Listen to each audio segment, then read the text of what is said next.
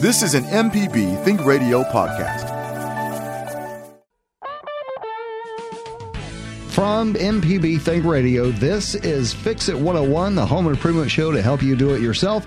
I'm Jason Klein here with Pam Pybus, ASHI certified inspector at Inspect It Like a Girl, and licensed contractor Jeff Sammons from Houseworks. If you can believe it, we're already halfway through 2020. Thank gosh. If you have a, a DIY project on your summer to do list, now is the time to jump on it. Also, when's the last time you checked on your garage door? We've got some tips for you there. Also, we'll look at the many uses for WD 40, which I cannot wait for you. I have all kinds of facts about WD 40 I've now put into my brain for forever. Join the conversation with this morning for uh, with your home improvement question by calling 877 MPB Ring. That's 877 672 7464. Or send an email to fixit101 at mpbonline.org. How you guys doing this morning? Very good. Thank you. You're welcome. I'm doing great. So, what are you guys working on, Pam? Well, I have to uh, confess Wow. that I did something that we tell our callers never do. And You um, got on the roof, didn't you? Yeah, I got up on a ladder. I had some friends in town, Uh-huh. and they helped me. I have this beautiful piece of driftwood with some stained glass in it, and I Uh-huh. hang it on my fence, and I put solar lights behind it. And I knew my friends were coming, so I thought they can help me. So we took care of that task. And while I was up there, I thought, I'm just going to move the possum. I have a metal possum hanging from a tree, you know, some Mhm. yard art.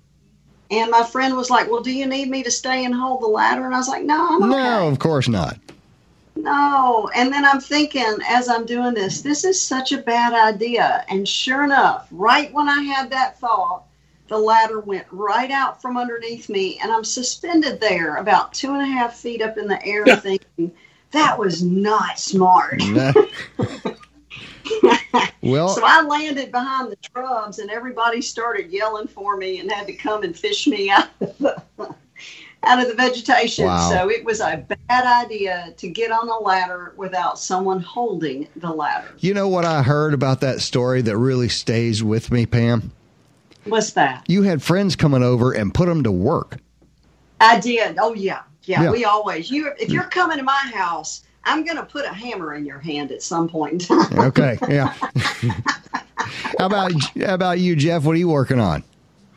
Oh, well, I'm uh, praying that we can have some um, sunshine instead of all this rain. It is very difficult. You better get it in the to, next few uh, minutes, man.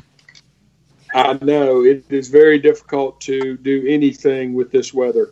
So it's been uh, it's been a lot of office time, if you will, Right. straightening paperwork. Yeah, very, Straightening. uh, boring. Well, um, as a home project, I got busy this weekend. Uh, it was it was a lot of fun. We had this uh, this thing going on. We.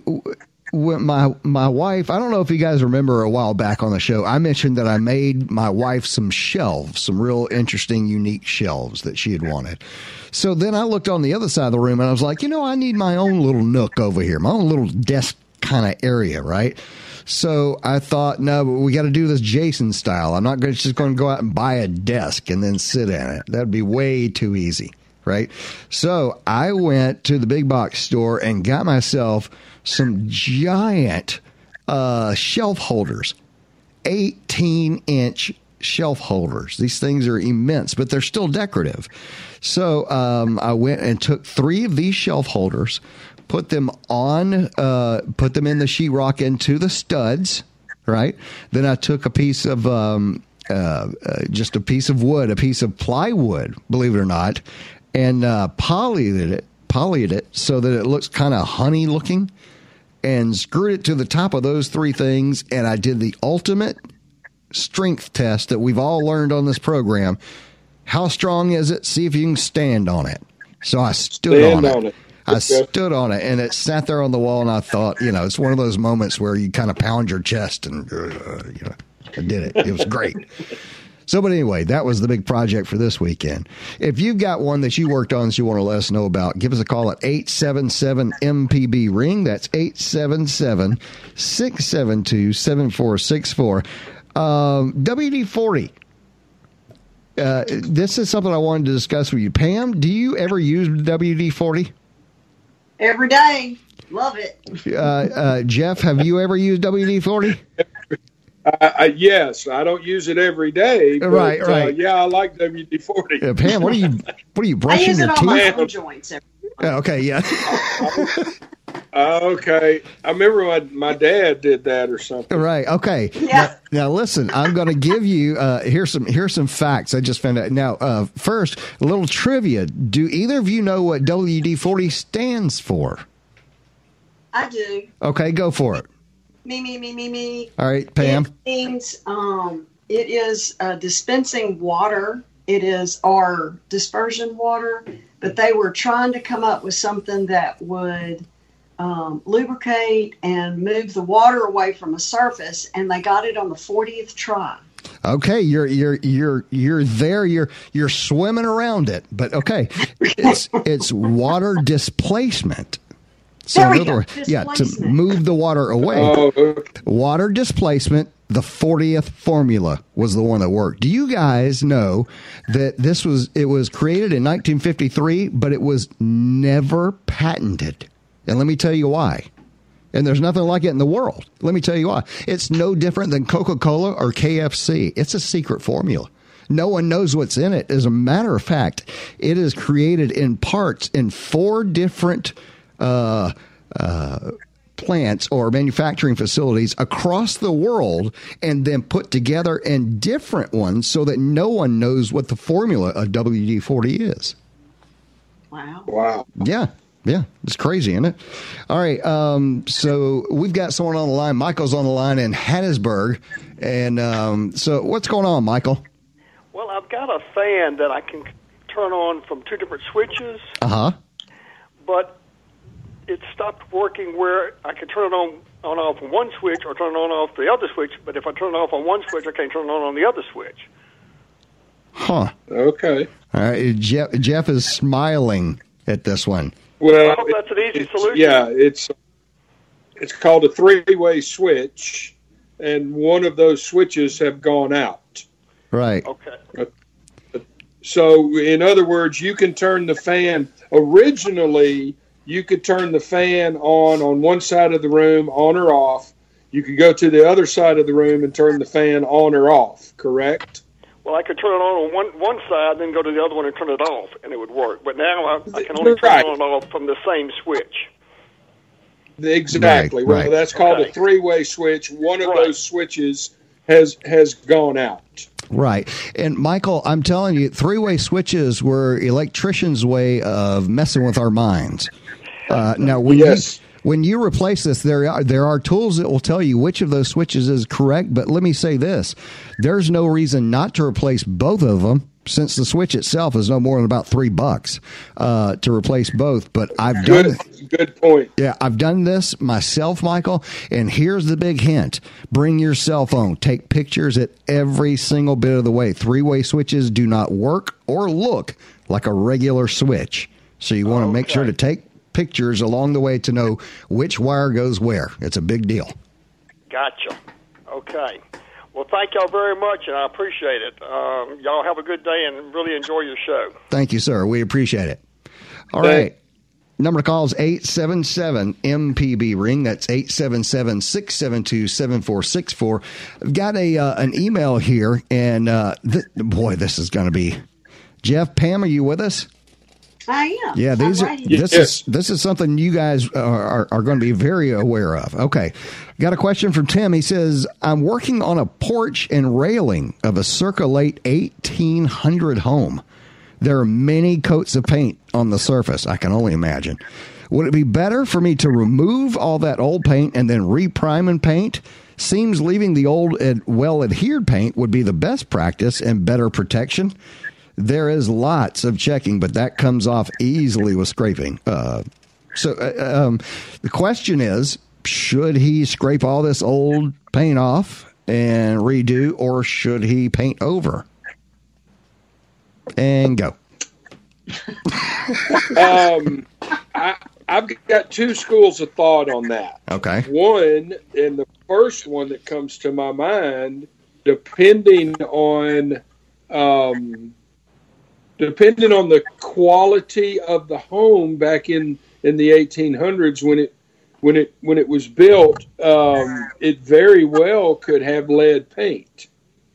Uh, chances of that home having lead paint is probably greater than not. Right. So I'm a little worried about scraping it, and because that that's where you have to be very very aware of, of lead dust and Right. breathing that and so on and so forth.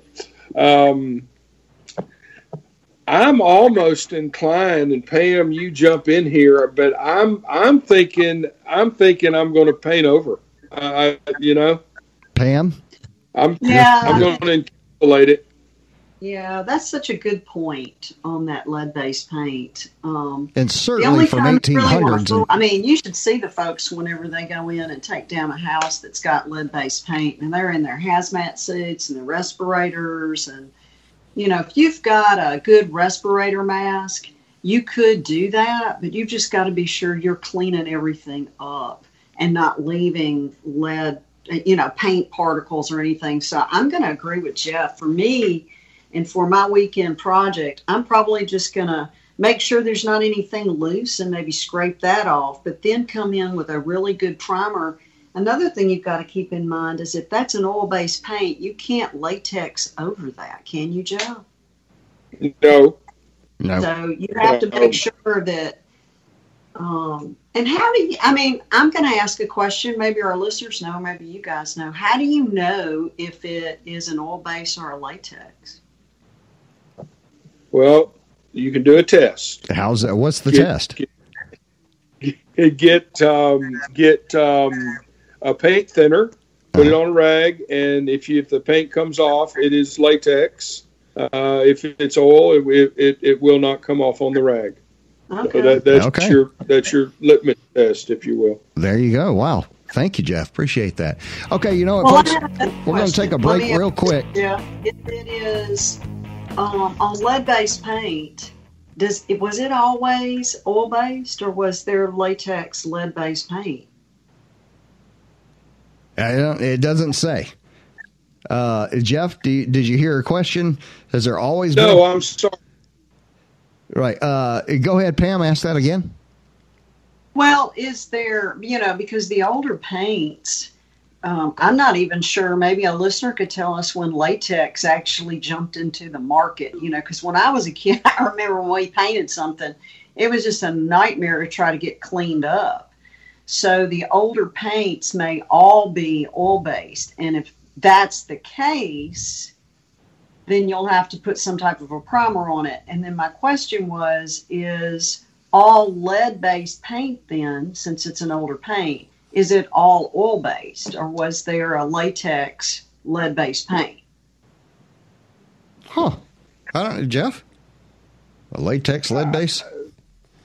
I, I, I, I, would, I doubt it. No, I, I can't. I mean, You got all us, Pam. Back in the day was not was not lead either, from what I understand. No.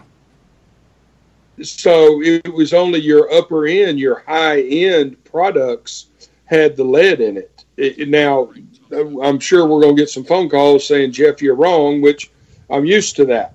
But Right. I'm, I, I still, I don't think all paint had lead in it. So hopefully someone can call in. There you and, go. And, and, if that's right. We'll leave it to our pros as we go to break. Uh, yeah, we're going to take our first break of the hour, and today we're helping with your uh, summer projects and talking WD 40 and paint. Hey, if you're a painter or work with paint, give us a call and tell us uh, the answer to Pam's question. Also, if you have an unusual use for this wonderful product, WD 40, we would love to hear from it uh, from you. Also, if you've got a question, you want to join the show, give us a call at 877 MPB Ring. That's 877 672 7464, or send an email to fixit101 at mpbonline.org. We'll be right back.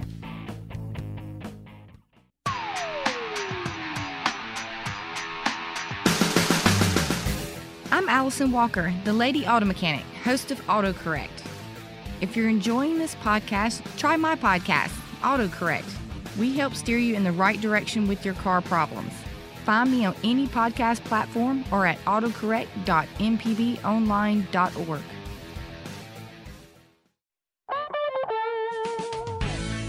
You're listening to Fix It 101 on MPB Think Radio. I'm Jason Klein here with Pam Pybus, ASHI certified inspector at Inspect It Like a Girl, and licensed contractor Jeff Sammons from Houseworks. You can join the conversation this morning by calling 877 MPB Ring. That's 877 672 7464, or send an email to fixit101 at mpbonline.org. Okay, uh, so we were talking about the many wonderful uses of WD 40, and someone brought up the uh, if you've ever had kids in the house and they draw on the wall with a crayon, this is your friend. WD 40, believe it or not, will help you wipe that crayon off the wall. You just, I'm serious. If you if you've got it, spray some WD 40 on the crayon mark, wipe it with a rag, and the crayon marks just disappear. Is that not awesome? There you go. A use for WD 40 you didn't even know you knew. So there you go. Uh, do you guys have have you guys used WD forty for any uh, kind of weird thing? Now you mentioned Pam, you use it for what? Oh, I was kidding. I was saying I put it on my own joints because they're so creaky these Oh. days. okay, I got it now. no, but I do use it. One of my favorite things to use it for is sticky stuff. If something is like on a jar or glass and it's it gets like an adhesive stickiness on it, hmm then you can spray that on there and it peels right off. I love use it. I use it to take the uh, labels off of pickle jars all the time. Exactly. Also, it works Yeah. great on those uh, like oil labels that that you always get on your car glass, like on the on the windshield. You know the when you get your Oh, oil yeah. change, they put that thing up there. Yeah, it'll take it right off. Anything. So that's something to keep in mind. Uh, okay, so let's go to email real quick. You guys ready? All right, we have a mold and mildew issue around a few of our AC vents. We've taken the covers off, cleaned the area with a bleach mixture, but the mold mildew grows back. Man, how often do we hear this? Almost weekly now on the show. That's right. Is there anything special we need to do? The vents are on the ceiling, if that matters. Uh, now we've heard this a couple of times. So, what what is our best practice there when you start seeing mold or, excuse me, microbial growth around your uh, registers in your home? Well, first thing, don't use Clorox. No, No, uh, everybody thinks that that's the chemical of choice, but the problem with that stuff is that it is toxic if breathed. So, if you don't believe me, go take the top off a pool chemical bucket with Clorox tabs in it, No, and just no. stick your nose down there and see what happens. You'll wake up on the floor next to the Right. bucket. Um, no, you want to use soap and water on that, and then probably, and Jeff can check me on this. Um, probably what's happening is that the boot for the register is not sealed to the sheetrock, and you're getting backflow of air into the attic, which is causing everything to sweat. So if you can seal that gap, and I've done this in my home. Now took explain- ex- nerd. explain So that I gap took to the us. registers off and taped up those edges and put the register back up there, and you can't even see it, and it eliminated all the sweating. Okay, so hang on just a second, Pam. Tell us where you're talking about taping up and edges and, and what do you mean? Okay, I'm looking at the ceiling at a square register right now. Um, and let's say it's getting a little green around the around the edges there. What what do I need to do? I need to take it out of the ceiling first, correct? Right, you need to get a ladder and have a friend available. Yeah. Yeah, we learned that in the fr- front part Yeah, of the show. yeah, yeah, Yeah. Let me just stress having the friend available. Right. Um, you can get up on the ladder, and there should be two screws holding that register. In a residential, it's Right. holding the register, and the register is the metal cap. Right. If you take that off and look up, you will see it looks like a metal bucket up there. Really? And at the end of that is the duct, which is running from that register, is what we call it, back to your air conditioning system. Mm-hmm. It's the blood vein of the of your heart. right. So if your HVAC is your heart, your veins run throughout the body. Well, the vein runs, which is a duct, and comes into your register, which then blows the cold air into Right. your house. So well, what am I if you take up? that register cover off, Mhm. you will see um, around the edges it's probably not sealed to the sheetrock. So what happens when you put that register cap back on that boot? If it's not sealed, you're losing air that would literally blow back up into your hot attic and cause that area to sweat. And that's when you'll get your microbial growth Gotcha. because it's not sealed up. So if you take the register off and you look up and you see the bucket, you can get, uh, don't use duct tape because it will detach almost immediately. You want to get what's called a mastic or a metal tape, Uh huh. and you can cut that and then seal up that hole. You're sealing the bucket to the ceiling sheetrock Wow. and you can go completely around the edges. You can also use I don't like using caulk or something like that because you're you're having it's like painting a ceiling. Right. You're shooting up. But if you tape those edges, you now have eliminated air going back up into the hot attic and it should help with any sweating on the sheetrock that's around there. Now, Right. another thing that could be causing that is that your system is really old or it's brand new. if it's old, it's not getting rid of the moisture and might be causing some problems. And then sometimes when you put a brand new system in and don't address any leakage in your ducting, Uh-huh. you'll end up sweating. Oh, So okay. that was a long explanation. I'll pitch it over to Jeff to see if he's got anything. He needs to correct me on anything. No, I do not. Everything everything was perfect. I love that description. All right. Uh, well, there we go. Answer answer for the email. Hey, uh, we were talking WD forty between a couple of other things that it can take care of. If you get really sticky fingers, like if you're working with some glues or something like that, WD forty will pull it right off, no problem. It's great. Uh, paint rub from another car. So like if you rubbed, like if two cars kind of have a little fender bender, you know, and uh, one car leaves a little paint on your car you can take WD 40 to it or remove uh, the paint rub stains on your car and restore its original finish. If and also if you like uh, polish your car too much and it has swirls and things like that in it, you can spray WD 40 on it, wait a few seconds, wipe it down, and it'll look like glass. Really. All right, let's uh, let's go to Wayne in Jackson. He's got an issue. What's going on, Wayne? Hey, uh, so what happens when you use latex paint over oil-based paint? What happens when you use latex over oil-based paint?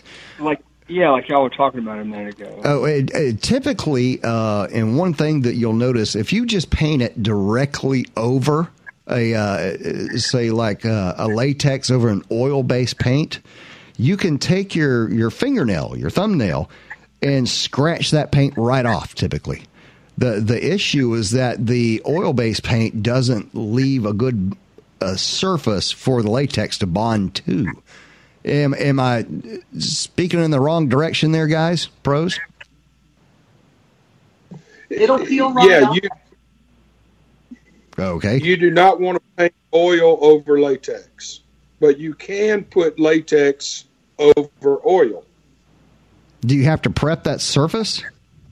Yeah, as long as you prep the surface 1st Mhm. So the rule is don't apply oil based paint over latex, but you can put latex over oil. Okay. Just prep the surface, rough it up a little bit with some with some light uh, light um, um, grit sandpaper. There you go. Okay. So some light grit, not the not the 40 grit. All right. Good deal. All right. So Right. what do you think, Wayne? Is that something that you want to do or have tried to do? No, I was just, I was just wondering what happened. That's all. Right. um, okay. Well, yeah, give it a shot sometime. I, I've done it. I've, I've painted over oil paints before, especially trim around windows. If you want to renew trim around windows, a lot of the older window trim was oil paints, and you can paint around that too. So there you go. All right. Uh, Number to call is 877 MPB Ring. That's 877 672 7464. Or you can send an email to fixit101 at mpbonline.org. Let's go back to the email, and this one's going to be a toughie, guys. You ready? Pam and Jeff, I have a double hung pocket door, and one of them has come off the track inside the wall. Gosh, I hate pocket doors. Uh, any suggestion Yeah, on how to repro- on, on how to repair it? Um, uh, uh, by the way, if you could see the picture of Jeff with his head in his hand right now, just you know, you know, you can tell what you think of pocket doors. Go ahead, guys. What do you think of this pocket door? Oh gosh, I hate pocket doors. um, okay, depending on the age, can can you get new new rollers? Is the track good? Uh, if my track, we're going to assume some stuff here because obviously we can't see it, but let's assume the track is good, and let's assume we can get some new rollers Right. um, we can we can replace the, the the rollers. We let's get the door out of there, fish the door out. None of this is going to be easy. I'm going to tell you right now. None of it's going to be easy. It's frustrating, but try to get the door out. Get it out to where we can put new rollers on it. Assume that the track is is in good shape. Replace the rollers because that's what typically wears out first put that on your door and hang your door back. Uh, in fact, Jason, if you remember, uh, uh, several months back, we did that at the studio. Oh yes, you did. Um, yeah, so we took the old rollers off. We fished the door out. We took the old rollers off. We put new rollers on, and it was it was as good as new. yeah. Um, now, let's make this a little more complicated. Let's say the track is just wore out. Everything about it is wore out. Now we're going to have to cut into that wall because remember a pocket door. Let's just say you have a three foot pocket door. Right. You need you need six foot of travel because remember that door is going back in that wall three feet. That's right. Okay. So you may have to cut that sheetrock out to get a new track and a new pocket door system put in that wall. That would be worst case scenario. Cut sheetrock out, take the moldings off, get you a new pocket door system, put it in the wall, put your sheetrock back, trim back, and paint. Oh yeah, that doesn't sound a problem at all. I, you know what, Pam? Have you dealt with these things before? Well, it's funny. I was so curious to hear Jeff's uh, comments because I was reviewing with a client on a home inspection last night, and there were pocket doors that were uh, off the track. Right. You know, and they were hanging cattywampus, as Mama would say. Right. Uh, and he was like, "Oh yeah, I can fix that." And I was like, "Oh." That's one of those weekend projects that turns into a month Oh yeah. because that's just tough. If it were me, because Uh-huh. I'm all about simplification, I'm putting in a barn door. Oh, oh, that's a good idea. So you're you're speaking of uh, like a uh, um, the barn doors, meaning the sliding barn door. Yeah, like a track, and you can. It's real big in new construction now. I'm sure Right. Jeff's done it.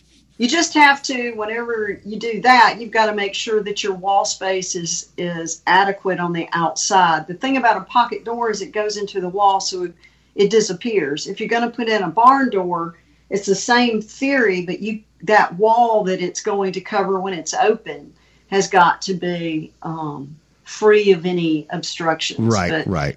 I'm Okay. figuring out I'd much rather do that, and they're just kind of cool right now. And you can get the hardware is not as expensive, and you can get a cool door to, you know, kind of a decorative feature. But yeah, I'm not going to tackle a pocket door. I'm going to hire Jeff to come over and do that. And, right. Right. Definitely not a It's DIYer. a little, it's a little more complicated than than what the normal homeowner is going to want to get involved in. And I've, I've What's your hammer scale, Jeff? What's your hammer scale on that? Oh, um, oh gosh, I'm gonna I'm gonna call it I'm gonna call it a three plus a four. Yeah. I mean, it's it's it can get complicated quick. Now, again, if we're just changing rollers, very easy. Pull the door off, put the rollers on. You you're you are back in business. I just, uh, uh, you know what? Uh, pocket doors. I've never met one that didn't need a good maintenance. I just, I, I just never cared for. Unfortunately, uh, that that's you know Yeah. now. Oh, well, well, hang on, folks. Everything gets take- better. Everything gets better with time. Our pocket doors are a lot better now than what they were, Right. but it's still rollers on a track. Everything has a shelf life. Right. It's time for another break. When we come back, we'll uh, talk garage door maintenance. When's the last time you checked your garage door?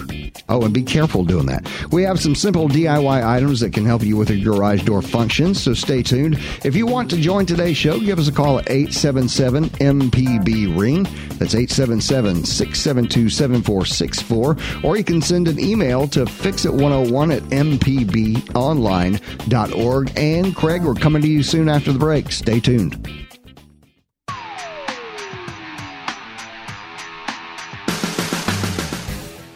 Allison Walker, the Lady Auto Mechanic, host of AutoCorrect.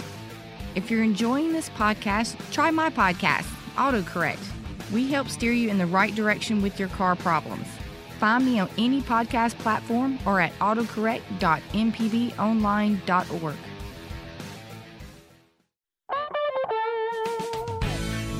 You're listening to Fix It 101 on MPB Think Radio, the home improvement show to help you do it yourself. I'm Jason Klein here with Pam Pybus, ASHI certified inspector at Inspect It Like a Girl, and licensed contractor Jeff Sammons from Houseworks. And if you missed any of today's program, you can always listen back by podcast using any podcast app or our MPB public media app. Check that out. All right, let's go straight to the phones. Ann is on the line in Clinton. What's going on, Ann? Uh, I'm trying to remove some wallpaper. Uh, I'm did- so sorry. well, I bought two kinds. Fortunately, I have a strippable. It's not the problem. It's the other stuff. Uh, but we removed it, and we got stuff on the wall. How do we clean it after we remove it? And is maybe there a better way to remove it than we did? Ma'am, there is no such thing as a better way to remove wallpaper. That doesn't exist. It is absolutely one of the worst jobs in uh, in uh, DIY or any other kind of home working. It, it's something about it, and especially the cheaper the wallpaper, the worse it gets too. Uh, ideas, Jeff and Pam? Any suggestion to to get it off? Oh yeah. Oh yeah. Uh, Jeff, Uh, Jeff. un, unable to Uh, hear Jeff for some reason. Jeff. All right. So, all right, uh, Ann, uh, did you use a paper tiger? Is that what I'm hearing that you used? We just happened to use some we had at the house and, and used a spray bottle with water and a, a window scraper and got got it off, but everything didn't come off. Okay. All right. So, Jeff, are you back with us? Yeah, yeah. There, there, there's a there's a little helpful tool that you can get, and it doesn't cost much money. It's a buck or two, um, and it fits in the palm of your hand, and it's got three little wheels in it. Those, and you rub that across the wall, and what it does, it pokes thousands of little holes in that wallpaper. Right. Yeah, that's what I was calling a paper tiger. It's it's you know it it's supposed to poke holes in Yeah, I there. didn't know the proper name. Yeah, it- exactly. its job is to poke holes in it so that when you spray it down with with a uh, a chemical of any sort, it's going to get behind that wallpaper and making it easier to come up. Is the idea? I'll say is Exactly. the idea. I've I've taken down many wallpapers and it all works a little bit, but none of it Yeah, works great. right. Yeah. Right, right. None of it, none of it is going to work like it's working in your mind. No. Uh, is there a special chemical? I've heard of it, hot water and vinegar. hot water and vinegar. Uh, Pam, have you have you heard of any uh, easy, tricky ways to get wallpaper off? No, I haven't. Minus, it's kind of one of those elbow grease situations where you're going to have to just really work it to get it down, and then you damage if you damage that sheetrock, and then you're going to come back with the paint. It just makes it really, really difficult. I will caution folks. One of the things that we've seen with wallpaper, which you know was really big back in the 70s and 80s, Right. is a lot of folks came in and wallpapered their bathrooms, Mhm. and that was such a horrible idea because that wallpaper will hold moisture behind it. And when you start trying to take it down in a bathroom, you may have microbial growth. Oh no. So Behind the wallpaper? Be very, very careful. I was actually working with a client last two weeks ago over in Belhaven who was dealing with wallpaper that wasn't actually in the bathroom, but it was in an on an adjoining wall. And she started smelling something, and we were able to, with the thermal imaging that we do, get it right down to where we saw that there was some condensation and probably some problems there. So Wow. just be very careful when you start taking that stuff down. But um, I'm not sure. I heard, Ann, you said something about a chemical, and I would just be so careful about any chemicals that you use Mm, to well, try to take something down. Folks don't understand how toxic these things can be. Well, the one chemical she did mention, uh, uh, which was vinegar. Vinegar, Yeah. water and vinegar. Yeah. You know, and I, I would probably try that. I've not heard of that. Maybe our listeners could give us some information on that. Right. Um, it just takes. Well, you've got at what you're trying Okay. What you're trying to do, you've got a water-based glue on that paper. You're trying to break that glue down. So, I I agree with the hot water. Now I don't know what the vinegar's going to do, but definitely the uh, Make it smell the uh, like hot Easter. water. And you know, DAP makes a chemical to break that glue down. DAP. I wonder DAP. if WD 40 would work. Ooh. Well, I mean, you know, Well, if you, of course, you get WD forty all over the ground. water. Uh, Yeah, see, WD 40 is going to displace the water, and you don't want to do that. oh, You want to get as much water behind that wallpaper as you can. Okay. All right, I've got good suggestions. We've got three more walls to go. Oh, no. Okay. Thanks, Hey, Ann. Uh, Sorry Call about your that. friends. What? Call your Hey. friends. Yeah, call your friends. It's a, it's a, it's a wax on, wax off. Yeah, yeah. For days. All right, let's keep going. Uh. Craig is in Biloxi. What's going on, Craig? Hey, good morning. Uh, I've done pocket doors too, and I- and I don't like them either. I've had people put nails through the wall and nail the door open. Uh, yeah, but okay. When when I you have to take some trim off to get to the rollers. So when I reinstall the trim, I use small screws so it can be worked on later. You know, anything that you're going to install at your house that you're saying, I'm going to use different equipment so that I can fix it later, should really be considered. Yeah, well, that's the pocket door itself, but they, they don't last forever. They they will not last forever. I mean, they're Oh. they're groovy looking Well- first time you get them, but you know, Yeah, Yeah, and W- and- Yeah, You I have a story. Well, I have some, fr- just real quickly, I had a, a friend and her daughter who were in her bathroom in an older house in Northeast Jackson. and when the girl came in, she shut the door and she locked it. Well, they couldn't get it unlocked and they didn't have a cell phone. So here, now they're locked in their bathroom. Oh no, And the only way, this is my favorite story about pocket doors, the only way they could get out, it was the older ones that were hollow core. They, were, they had a spoon and they literally dug their way through that pocket door. are you serious? With a spoon? That's that's desire right there. That's wanting to get out. Yeah, that's one now. now. Jeff, Jeff, what were you saying? I'm just trying to figure out why they had a spoon first. Right? So, in the bathroom. anyway, anyway, we're you know, there's a reason we're putting pocket doors in houses. It's not because we we just love pocket doors. The designs in some of these houses mandate there's not enough room for a swing door, so that's why we're putting pocket doors. So Wow. um, I don't want to beat up on a pocket door, you know, too much. Pocket door has their place in in in in our lives. right. We just have to know they they are going to wear out, just like the paint on the wall, your car, everything else, the Right. appliances in your house. It, they're all going to wear out. Right. So All right. Um, well, thanks, Craig. I hope you got what you needed on that. Uh, oh, and how you maintain that pocket door, we really appreciate it. That's a great idea. Use smaller screws so that you can get back to it. All right, let's uh, go to Mary in Oxford. Mary, what's going on? Uh, I have a question about what um, the wall uh, is made of. Oh, And with wallpaper? With the wallpaper, Uh-huh. uh, you know, if you put uh, eggshells in vinegar, it will dilute, you know, dissolve them. And I was wondering, depending on what the wall is made of, if the vinegar would dilute, dissolve some of the wall, and cause a problem with the paint. That's all I had to say.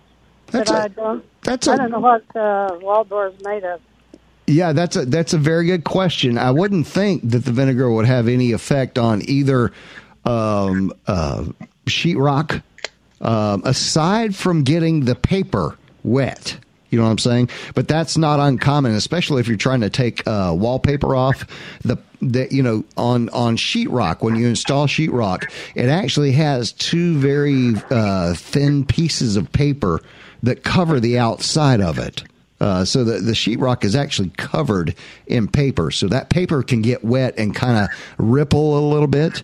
That's what happens when uh, when you're trying to take the uh, wallpaper off. If you get it too wet, you'll get that ripple. Well, the ripple is what you want when you're pulling off wallpaper.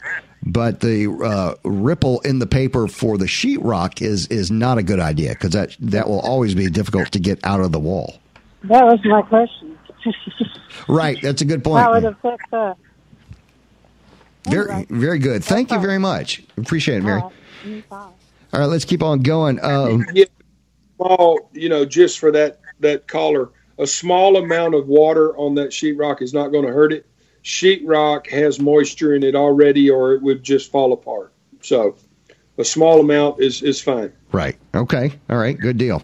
All right. Uh, this is a good question. And Jeff, as the contractor on the show, and I guess Pam, uh, you know, uh, uh, you you actually have to compete with your uh, competitors also in your business. So here's a good question. I requested. This comes from Kay. I requested an estimate on foundation repair from a second company.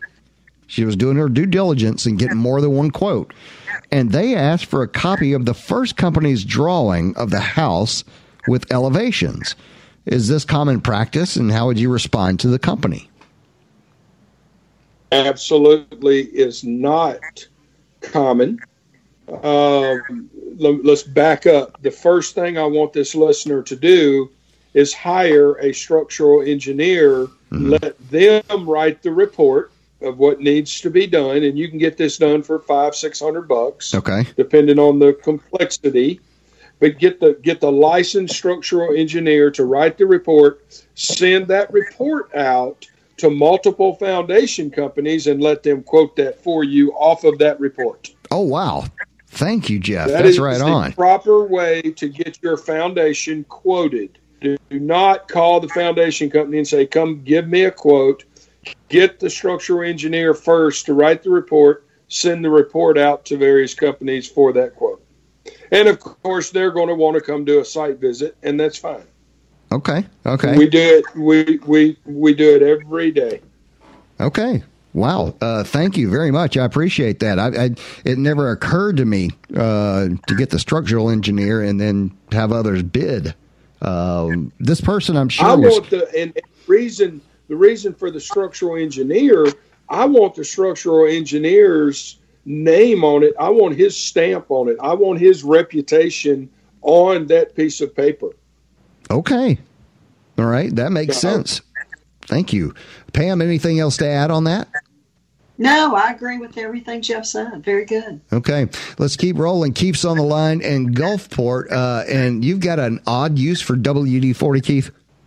I do, and I just uh, I used to fish commercially, and I would spray my lures with the WD forty, and because it's water displacement, it actually makes like a envelope around the lure, making it more visible to the fish. What? And I Wow. caught, Wow. I, I caught oh, more want to try fish that. that way, and also when you lube your lures after that, it ke- helps to keep the rust away because it is water displacement. Whoa! It never occurred to me that you would use that Me on a fishing lure. And Yeah, you're are- so- now. Are you going to go on record saying it helps you pull fish in? Yes, I will. Oh. Yep. And I would also Now, say this- you could put it on is- plastic. So you could put it on plastic worms too, because it's still water displacement. So you can, if you're with me, to me it, it creates a bubble around the lure, so the fish can actually see it better. Okay. Now, But are we talking freshwater, saltwater, or does it matter? It does not matter because you, you all you're doing is increasing visibility of the lure. Wow. I, I Oh. like idea.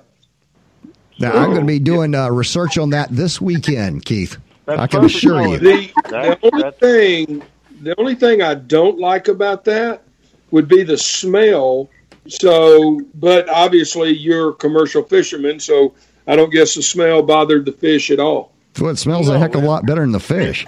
It uh, Well, no. I mean, I mean, whatever the residual is, you're going to clean the fish immediately anyway. So it's not like you're just directly consuming any of it, but it's uh, it does work. I mean, if you give it a shot, if nothing else, your lures will thank you for it. There you go. Thank you Uh, so much for that. Hey, I agree. I agree. That's great. I'm going to try it this weekend. If I don't catch a whole bunch, it's on you, Keith. All right, uh, let's keep on moving. Nancy's on the line, and Byram. What's going on, Nancy?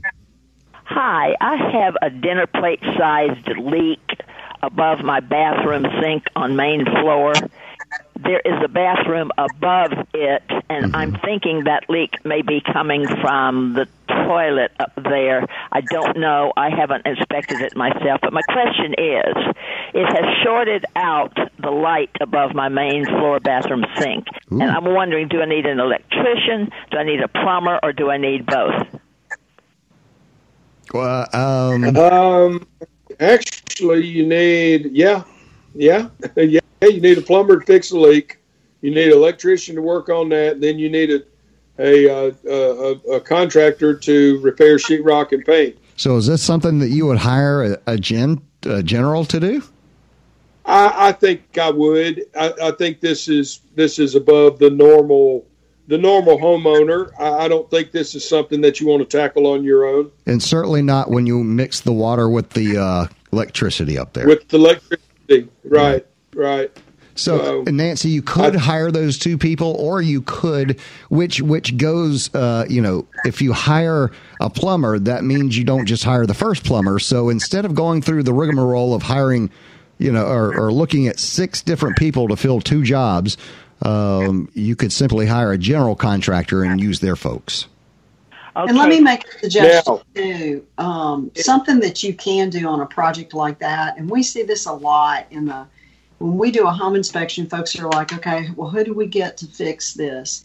These realtors, uh, especially a seasoned realtor, someone who's been around for a while, they have names of folks who come in and do repairs exactly of what you're talking about. So if you've got a realtor friend, or if you see a lot of signs for a specific realtor in your area, you may want to just give them a call and tell them what's going on. And they might have in their pockets and the names of some folks that could help you out that could do all of that for you. Not a bad way to find contractors, anyway. Um, Jeff, you you look like you were going to say something to that. No, no, no. I'm good. Yeah, just, Okay. just I, I, I I think I'm gonna, just going to hire a, a qualified, uh, we'll call them handyman, qualified contractor to handle that entire deal. Um, it's an it's a insurance claim, but it's probably not big enough to turn in on your insurance. Oh, okay, okay. So you're all right. Well, thank you very much. We appreciate it, Nancy. Let's uh, let's keep going. Hey, you know, we started talking about uh, WD forty at the top of the hour, and, and some of the some of the weird stuff going for it. Remember, it's water displacement fortieth formula. There's where the WD and the forty comes from, right there, and all the stuff that it can be used for. Now, I want you to think about this one because it's very important these days. Here's a great DIY trick with WD forty. The eye sensor on uh, uh, the cameras, the little the little eye sensor on like a garage door, and those things. Anything that's got a sensor that uh, you have to see out of. A lot of times, those things either have glass over them or like a plexi. And if they have plexi, which is a plastic product, if you put WD 40 on that plexi product, it will fill some of those scratches and gaps and make the uh, make the uh, the picture a lot better. P.S. Try that on your rear view camera on your car. Put a little dab of Oh, WD 40 on that camera, and you'll be surprised with how well it looks after that. All right, folks, that's it. I know, right? There we go. That's it. That's the end of the show. And uh, uh, Fix It 101 is a production of Mississippi Public Broadcasting. Think Radio is funded by the generous contributions from listeners like you. Our show was produced by Mr. Java Chapman. Our call screener today was Liz Gill. For Pam Pybus, Jeff Simmons, I'm Jason Klein. Stay tuned for our Wednesday 10 a.m. program, Everyday Tech with Jay White. And join us next Wednesday at 9 for Fix It 101 only on MPB Think Radio.